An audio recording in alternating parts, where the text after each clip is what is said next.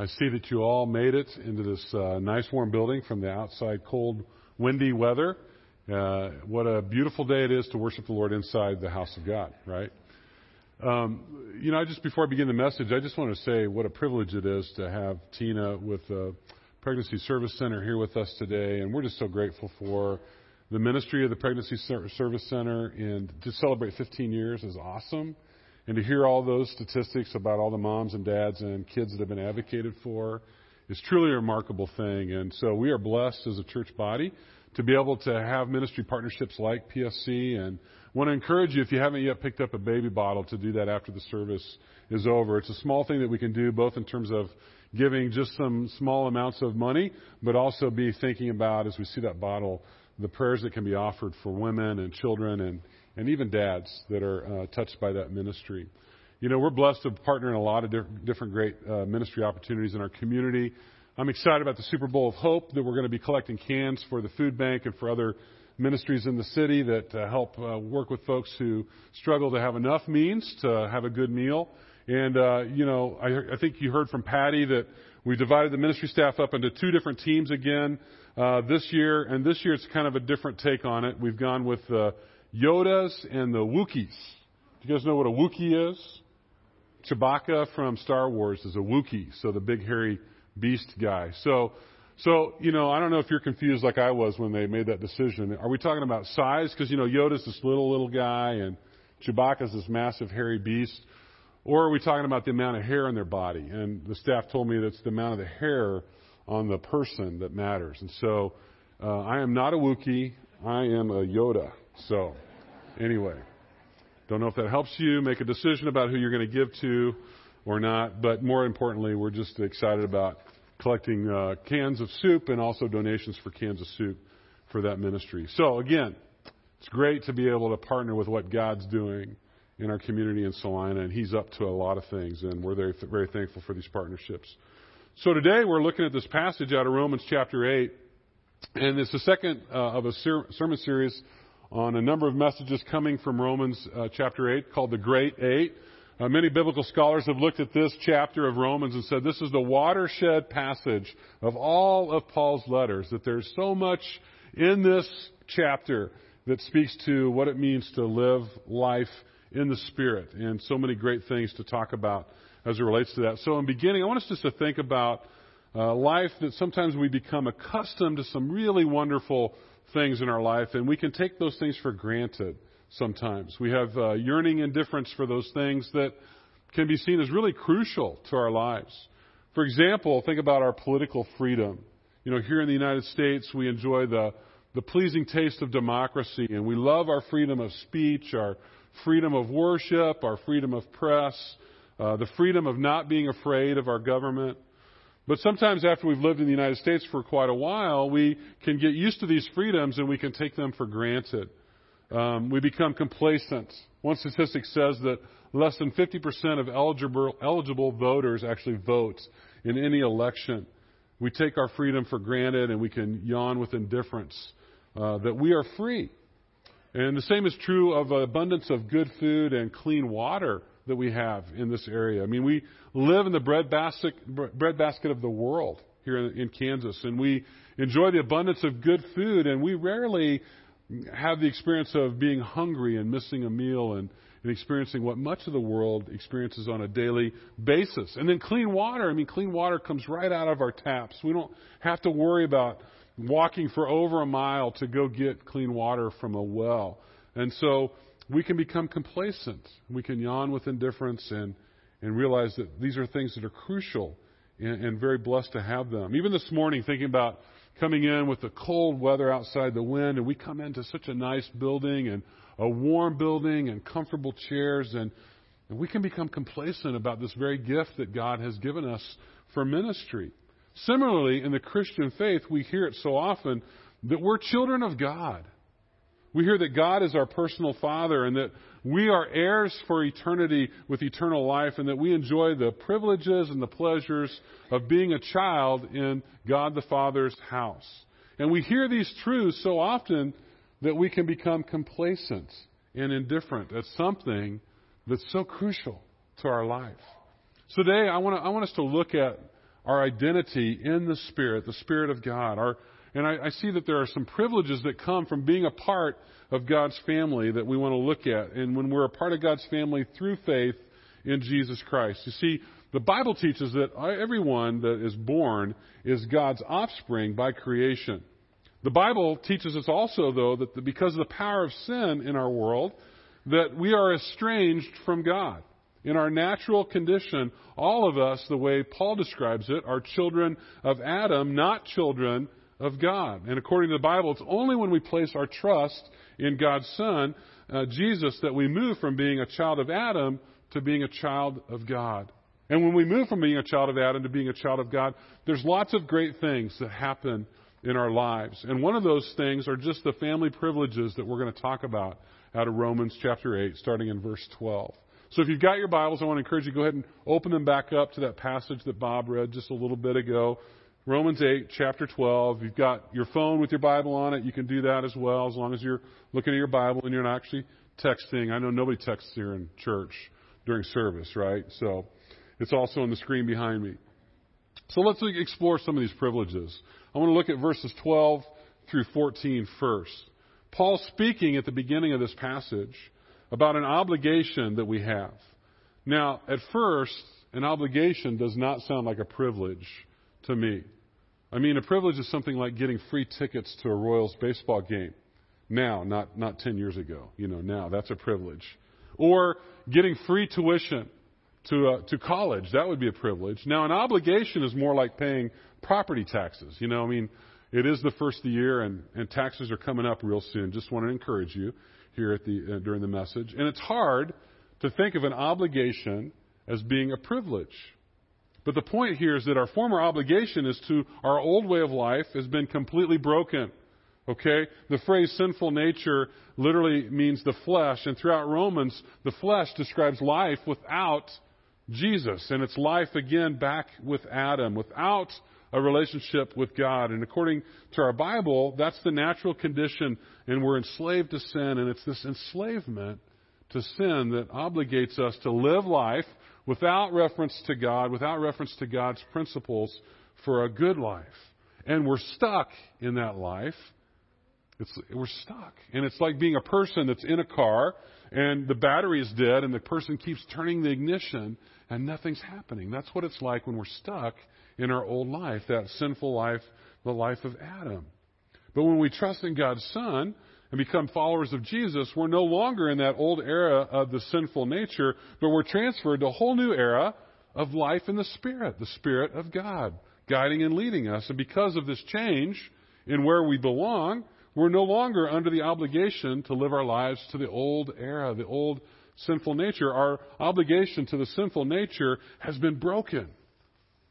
Because now we're part of God's kingdom. We're part of God's family. We're joined to God's people. We belong to God's church, the Christian church. And so now we're free. We're free from that old obligation, and we've been given the freedom to live into this new life, a new way. In verse 14, Paul describes that Christians are described as children of God. The word here doesn't mean a young child, but rather an adult child, and all the rights and privileges that come with being an adult child in a family. So when we trust in God's Son, we become part of God's family, joined with God our Father, and entrusted the rights and the privileges of adult children. Now, children of Adam in that old life will ultimately experience death, eternal separation from God. That's the death that's mentioned in verse 13. And it's the inevitable result of being a child of Adam, a person who belongs to the old era of the sinful nature. And people who are children of Adam have no choice but to live according to the sinful life. But when we become God's adult children through faith in Christ, we're promised a new life in His Spirit. And this life isn't just the future life in heaven, it is that, but it's also an amazing life right now, today, a rich, abundant, a satisfying life walking with God today. This is God's kingdom, life in the presence. And being led by the Spirit in this section isn't so much talking about specific acts of guidance as it's talking about the direction of our life, being shaped by God's Spirit. And every follower of, of Jesus is, by definition, led by God's Spirit in the sense that that his or her life is determined now by, by God's Spirit. God's Spirit gently and it constantly prods us forward into God's direction and His purpose in our life and what He wants for us. Paul Achtemeier says to be led by God's Spirit means to have changed our future from death to life, to change our relationship to God from rebellion to obedience, and to have changed our status from rebellious enemy to a child of God, a beloved child of God. So here we find the first privilege when we're being, we're living this life in the Spirit. When we become children in God's family, God gives us the privilege of forward progress. He's got a plan and He's got a purpose. And our, and our lives are being led by the Spirit towards that plan. So we're being led by God's Spirit. We can experience steady progress toward our future with God, a transformation into Christ likeness, literally. And we're no longer under that old obligation to the old sinful nature and the death that comes with it. No, when we put our trust in Christ, we're led by His Spirit. And His Spirit helps us to put to death that old sinful nature. And we are one time we were stuck and we were dead in our sinful nature, but through the Spirit of Christ and in, in us and leading us, we're propelled by the Spirit of God into a totally new life and a new identity as a child of God. Isn't that amazing to think about how we have this new identity in Christ, and His Spirit is the one who's bringing that about in our life. I want us to look at verse 15 in this passage. The, the moment we trusted Jesus Christ and we became His follower, we received God's Spirit. Last week, uh, Doug talked to us about uh, if a person doesn't have God's Spirit living inside, that person's not yet a genuine believer of Jesus, a follower of Jesus. But here we find God's Spirit calls, is called the Spirit of adoption. So when we trust in God's Son, God's Spirit brings us into the experience of adoption, where we become adopted as God's sons and as God's daughters into God's family. Now, adoption means literally to receive a person who's not a child of your family, to receive that person and to legally make them a child of your family with all the rights and all the privileges that go along with that. Now, in the ancient Roman world, when Paul was writing this letter, there were unwanted children, often were routinely abandoned or were sold into slavery. Sadly, there's still the same kind of realities that take place in different parts of our world, even still in our country today. Where families are crushed by poverty and maybe they abandon infants they cannot afford to raise or they sell children into slavery of child labor or child prostitution. In more positive cases, both then and now, parents might give their children up for adoption with the hope of offering them a future for an opportunity for a better life, a more hopeful future. Again, that's one of the things I love about PSC. I mean, one of their things they're talking to parents about is there's other options other than abortion. There is an option of, of, of adoption if, if you don't feel like you're ready or capable or have the means to raise a child. Well, Roman society, they placed a really high value, even more of a high value than we do in terms of producing offspring and heirs. Because when you had an offspring, you had an heir. And so a childless couple during that time uh, were often eager to adopt because they wanted to be able to have heirs in their family. And under Roman law, much like our law today, uh, adopted children have the same legal rights and the inheritance as biological children do.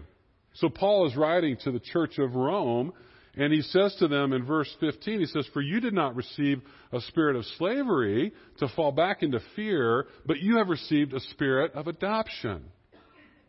Paul's assuring the readers that although we struggle in a world of sin and death, we've not been abandoned to lives of slavery and fear. Christ, in Christ, God has adopted us as his very own children and as his heirs. And because of that adoption, we can cry out, Abba, Father, is what Paul's saying. Now, Abba is not a word we use very often in our language. You, you know, we hardly ever use it. But Abba is the Aramaic word for father, only it was a very familiar word for father. It'd be like one of our children who's six or seven coming up and saying, Daddy. That's what Abba means, daddy or dad. And so it's a very familiar term. And and this, this is the term that Jesus himself uses in the New Testament when he's praying to God. He says, Abba, Father, in the garden.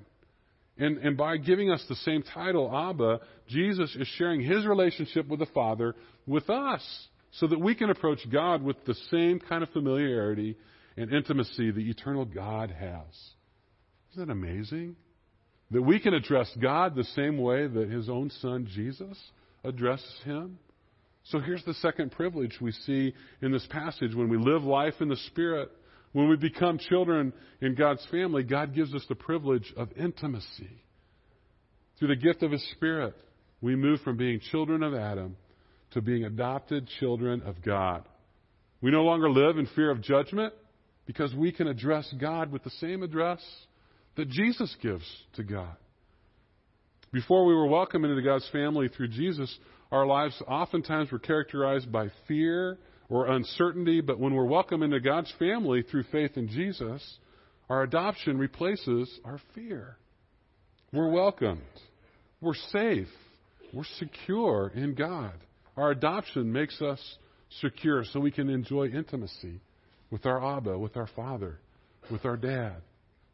When John F. Kennedy became President of the United States a number of years ago, it had been a long time since a president had been in the White House who had really young children.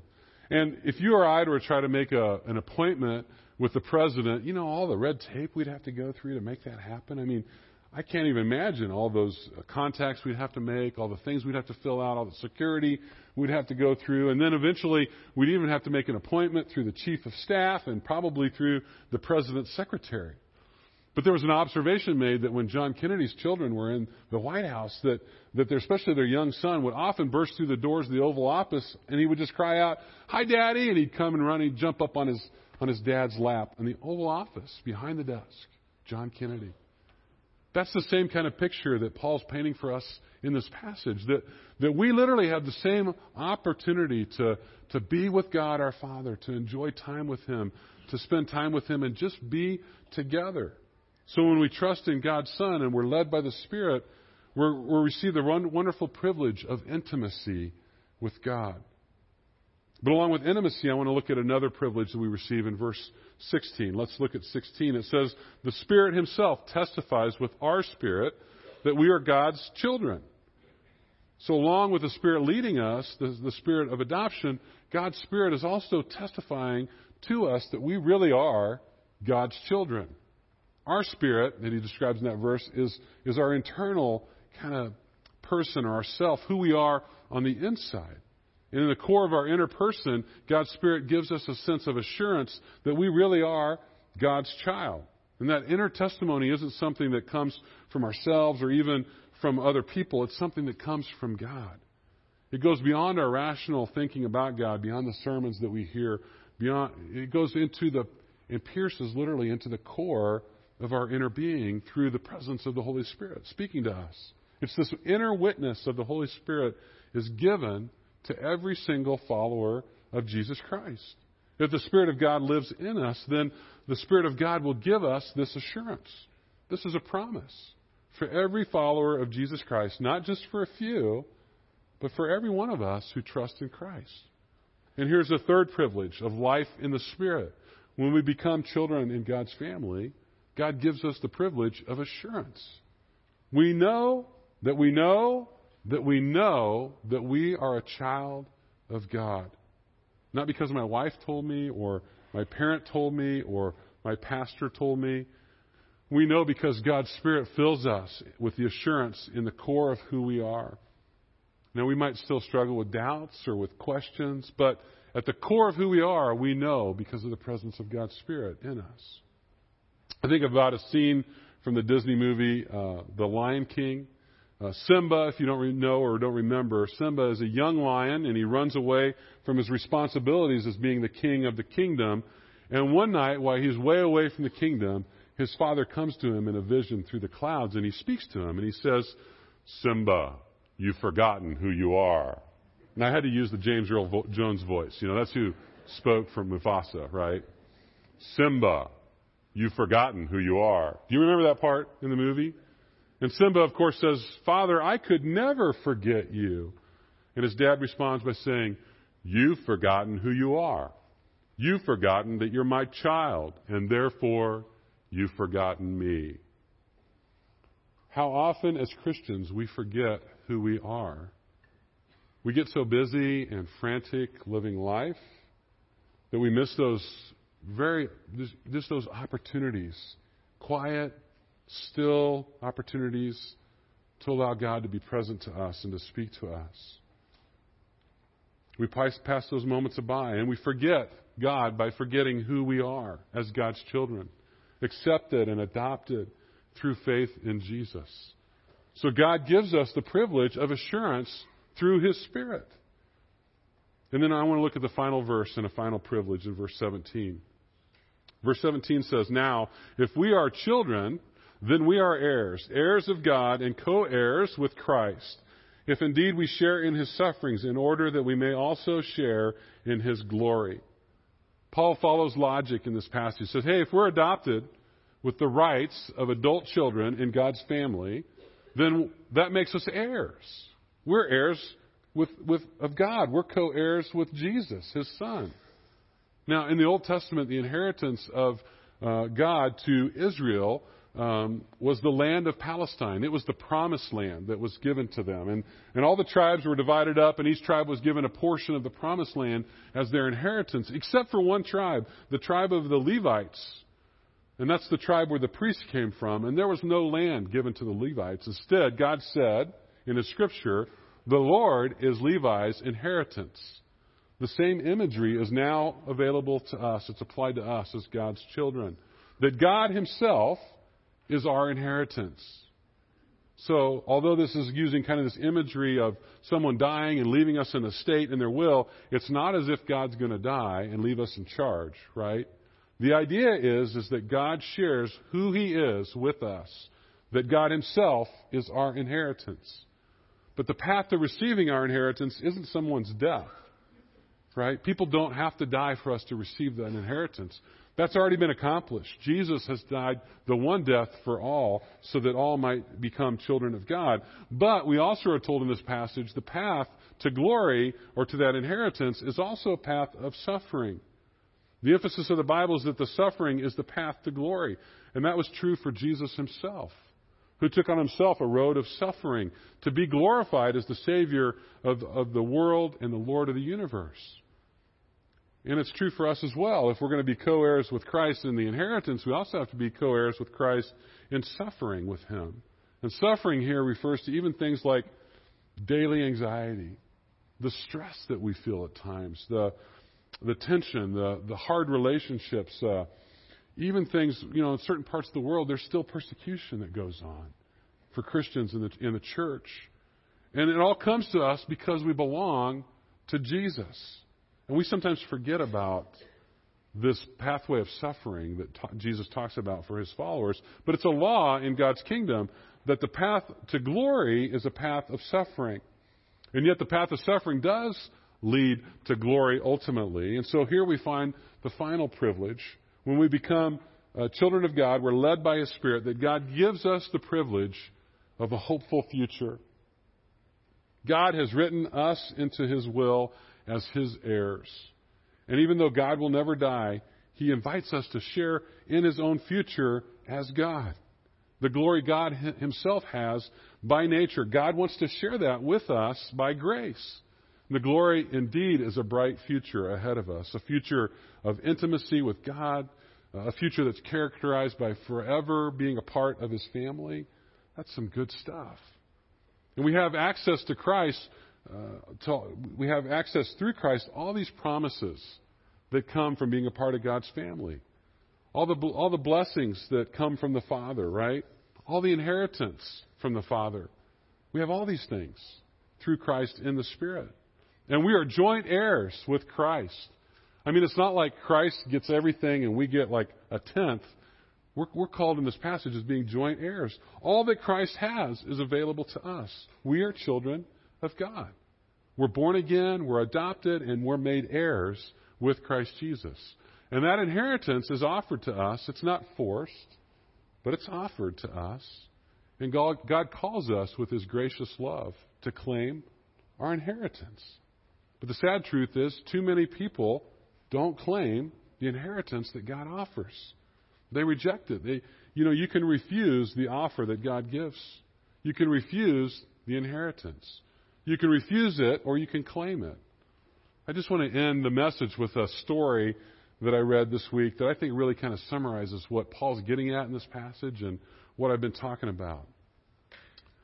Fred Craddock, uh, we're told in the story, had gone to Tennessee, to Gatlinburg, Tennessee. He went on a vacation with his wife, and uh, they had, uh, uh, during the day, they'd had a pretty busy day kind of seeing the sights.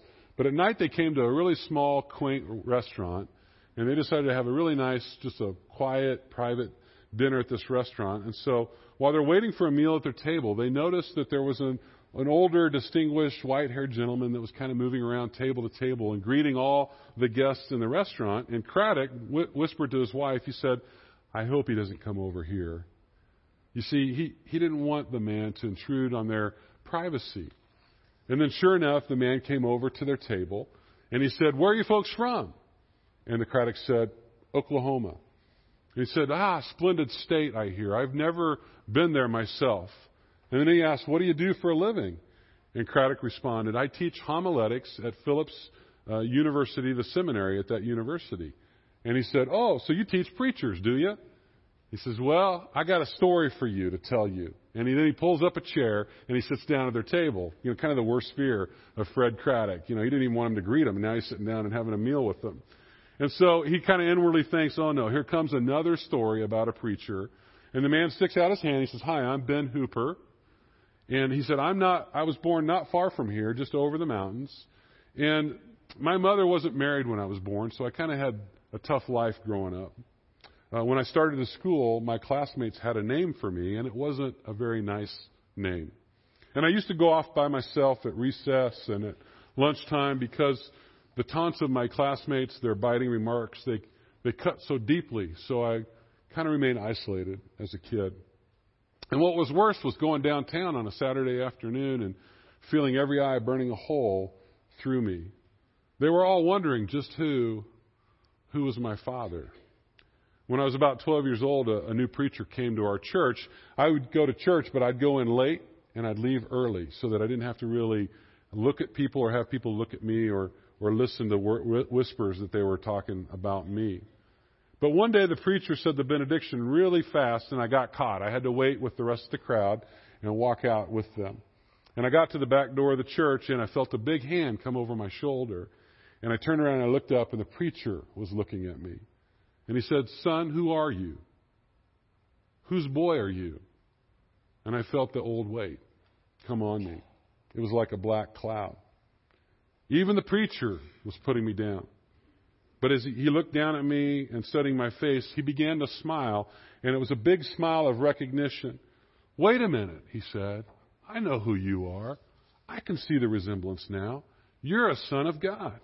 And with that, he slapped me on the backside and he sent me out the door and he said, Boy, you've got a great inheritance. Go and claim it. And then he looked over at the Craddocks after he told them the story and he said, That was the most important single statement that anybody ever said to me in my lifetime. And with that, he smiled and he shook the hands with the Craddocks and he moved on to the other tables, began to greet other guests. And then suddenly Fred Craddock remembered. He remembered that on two occasions the people of Tennessee had elected a boy who was born out of wedlock to be their governor, and his name was Ben Hooper. The choice is yours. You can reject the inheritance and walk away, or you can accept it and claim it as your very own. Brothers and sisters, beloved, I want to encourage you. In the Spirit of God, you are a joint heir of Christ. You are adopted legally. You are born literally into the family of God. You are sons and daughters of the King of Kings, of the living God. So you are joint heirs in the Spirit with Christ. Go and claim your identity in the Spirit. Let's pray.